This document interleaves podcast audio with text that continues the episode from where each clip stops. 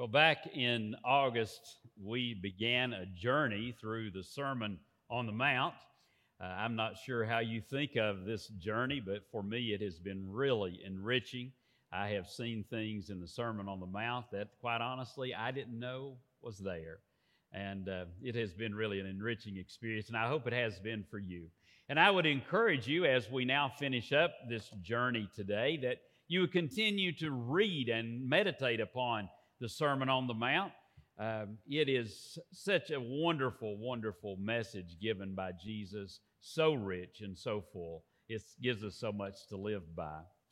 Last year, on the evening of June the 21st, a huge portion of the Champlain Towers south near Miami, Florida, collapsed, killing some 98 people. To this day, investigators have been trying to determine what caused that catastrophic disaster. It could have been, and it's been theorized, that neighboring construction may have in some way have weakened the building. It may have been that uh, that 30 year old building was beginning to deteriorate structurally and cause the collapse. Or perhaps there was something wrong with the foundation. Nonetheless, the building collapsed, resulting in multiple, multiple deaths. Jesus brings his sermon to a conclusion by using the metaphor of a building collapsing. His metaphor was one that was commonly understood by people who lived in and around Palestine because oftentimes they would do construction for their homes during the dry season. And during that time of year, it would appear that all the ground was hard and firm and great places to build. But a lot of folks built on unstable places instead of rocks. And then in the season when the rains would come, the storms would blow, the foundations would erode, and their homes would collapse. I think even today we understand about the importance of a good foundation. And that without a good foundation, whatever we build construction wise is at risk.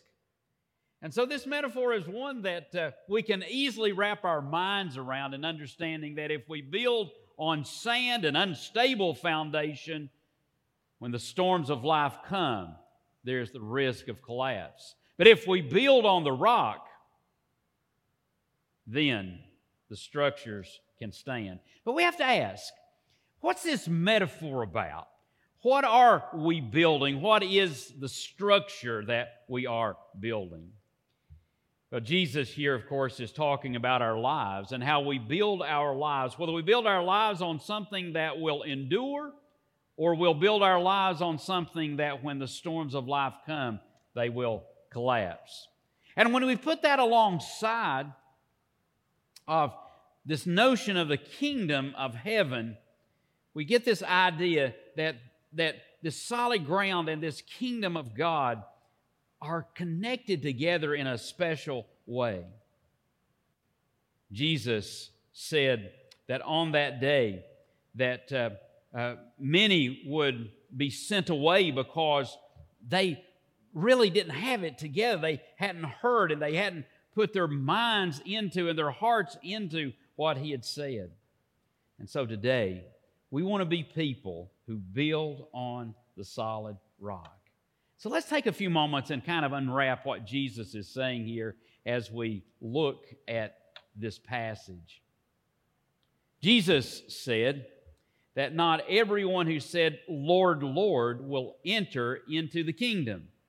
Not everybody that calls Jesus Lord is necessarily building on the solid rock. He said that you have to do God's will. Now, this idea of calling Jesus Lord is central to our understanding of our Christian faith. Most of us have grown up with an understanding that in order to become a Christian or to be saved, that confessing Jesus as Lord is central to that. Romans 10 9 gives us this pathway of salvation that we so often hear proclaimed in the evangelical church.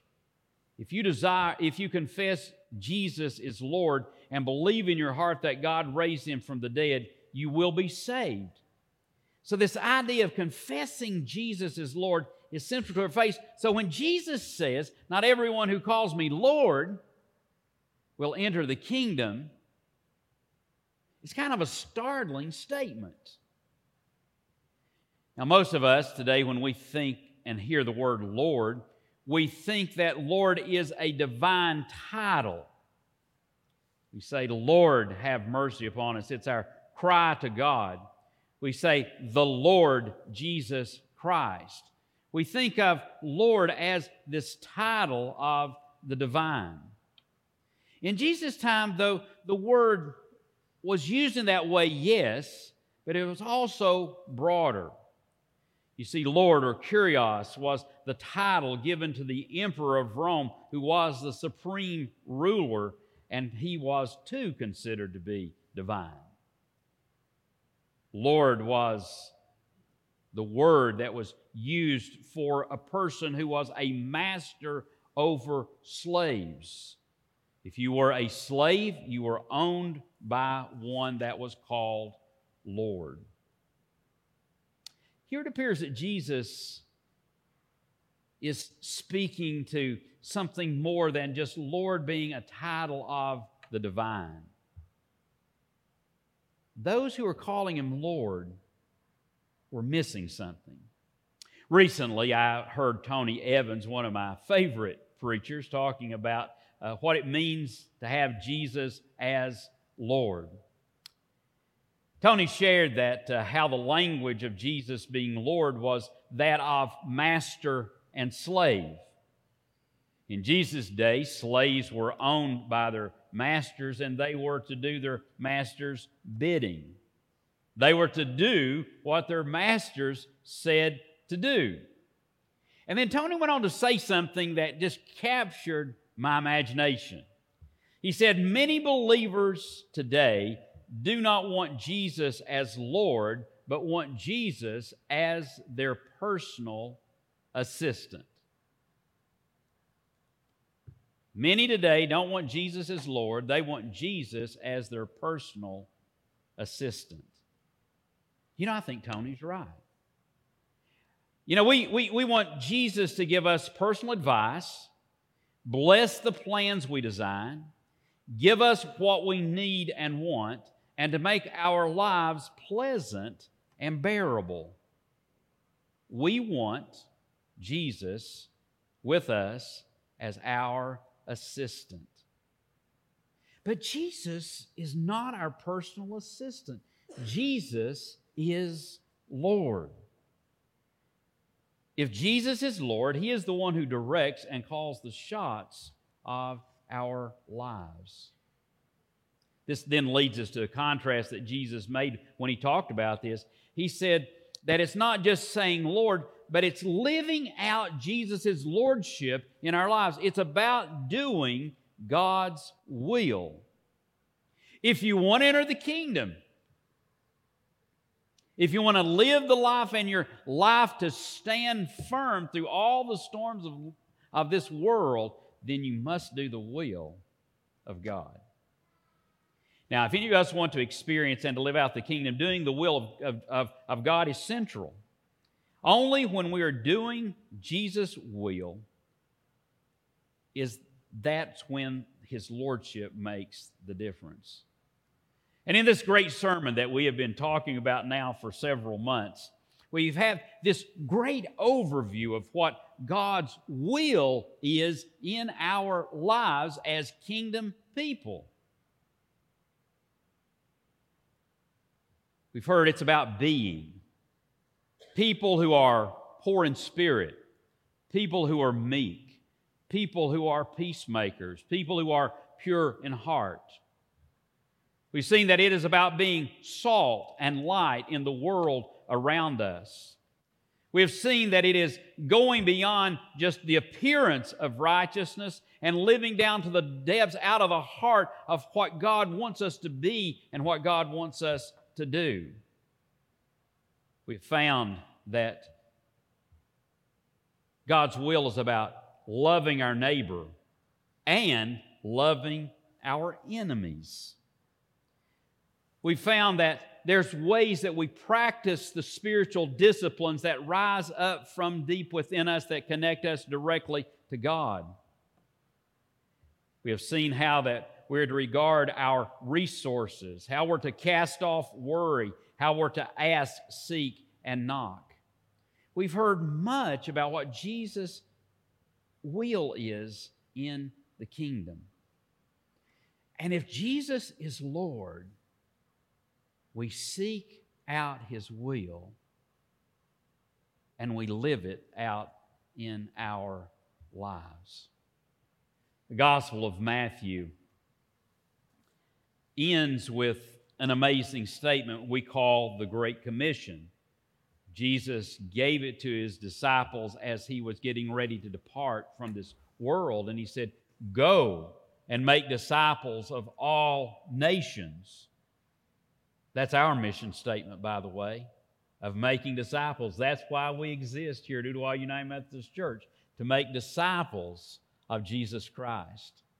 But Jesus went on in that statement to define what it is to make disciples. He said, baptizing them in the name of the Father, Son, and Holy Spirit, and teaching them to obey everything I have commanded you. We get back to this doing God's will, doing what God wants us to do, doing what God calls on us to do, teaching them to obey as disciples, as followers of Jesus, as people of the kingdom, we are a people who seek to do and to be what it is God's will for us in our lives. You know, we can sing the songs of praise, post faith platitudes online. We can have a fish emblem on our car or on our business sign. We can repeat with confidence our liturgies, acknowledging and glorifying God and Jesus Christ. And by the way, all those things are good. I'm not condemning those things. But if we're not doing what Jesus asked us to do, we're not living out of the realities of the kingdom of God. Jesus' words here are strong. Jesus' words are strong. It's about doing and being God's will after Jesus spoke of doing God's will, he presented a second contrast. He says, he's, he, he talks about people who would say, Lord, didn't we do all these great things for you? We preached, we cast out demons, we performed miracles. And Jesus said, I'll reply to them, I don't know you. Now, what the three activities that Jesus lists here that anybody who was listening to that particular message of Jesus would have marveled at people doing such acts of preaching, casting out demons, taking on the very devil himself, and performing miracles. They would have thought, man, those are acts that have come directly from God. Those are demonstration of God working in that person. Quite a resume. I imagine today if Jesus were speaking to most Christian groups now, particularly those in mainline churches like the United Methodists, he would use a different list. Now, the Pentecostals would still like this about prophesying and casting out demons and performing miracles, but, but we Methodists would probably have a different, different word from Jesus. He probably used this as a list. We know, said, Did we not march for justice, feed the hungry, care for the homeless, provide for the needs of the poor, and protect the orphan? Now, again, these are high acts of piety for sure. But Jesus was noticing that in many something was lacking.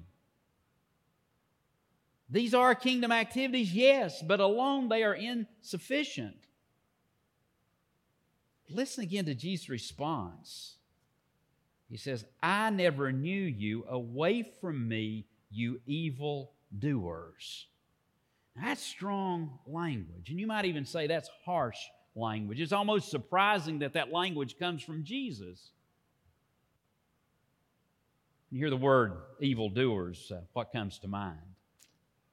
I, I, personally think of people who do rotten things, you know, evil things like mass murder, people who are abusive, people whose lives are out of control. But hear the word evildoers in the, the, the New International Version, New Revised Standard Version. is actually from a Greek word which is the negation of the word law. So it's lawlessness. And you are doing lawlessness, Jesus is saying. It's kind of getting back to this idea of doing the will of God. If you're not doing the will of God, you're in this state of lawlessness. Now, the acts that Jesus mentions here in Matthew and the ones I suggest are really great acts of piety. And they are good things for us to do. But again, there's something lacking, something needed, something foundational that's there. And Jesus gives us the clue. He said, I never knew you. The problem with the group who fail to make it into the kingdom, whose houses collapse, is they don't know and they're not known by Jesus. It is about relationship with God through Jesus Christ. I've had the great opportunity to serve four different churches in Hamilton County over a 25 year period of time. Three of those churches are among the largest United Methodist churches in this area. The total number of people who participated in those churches during my tenure there uh, were probably well over 4,000 people, including the congregation here. During those years, I probably met an additional couple of thousand people, and I called their name at least one time. And you know, for me, I like to call names if I can remember the names. But I have to say that of those 6,000 plus people that I have met here in Hamilton County. Most, I know bits and pieces about their lives. It may just be the name to the face, is what I know and what I remember. But there are a few people that I really know. I know what makes them tick. I know about our relationship with each other. I know them in their lives. And it's about relationship. And that's what Jesus is saying.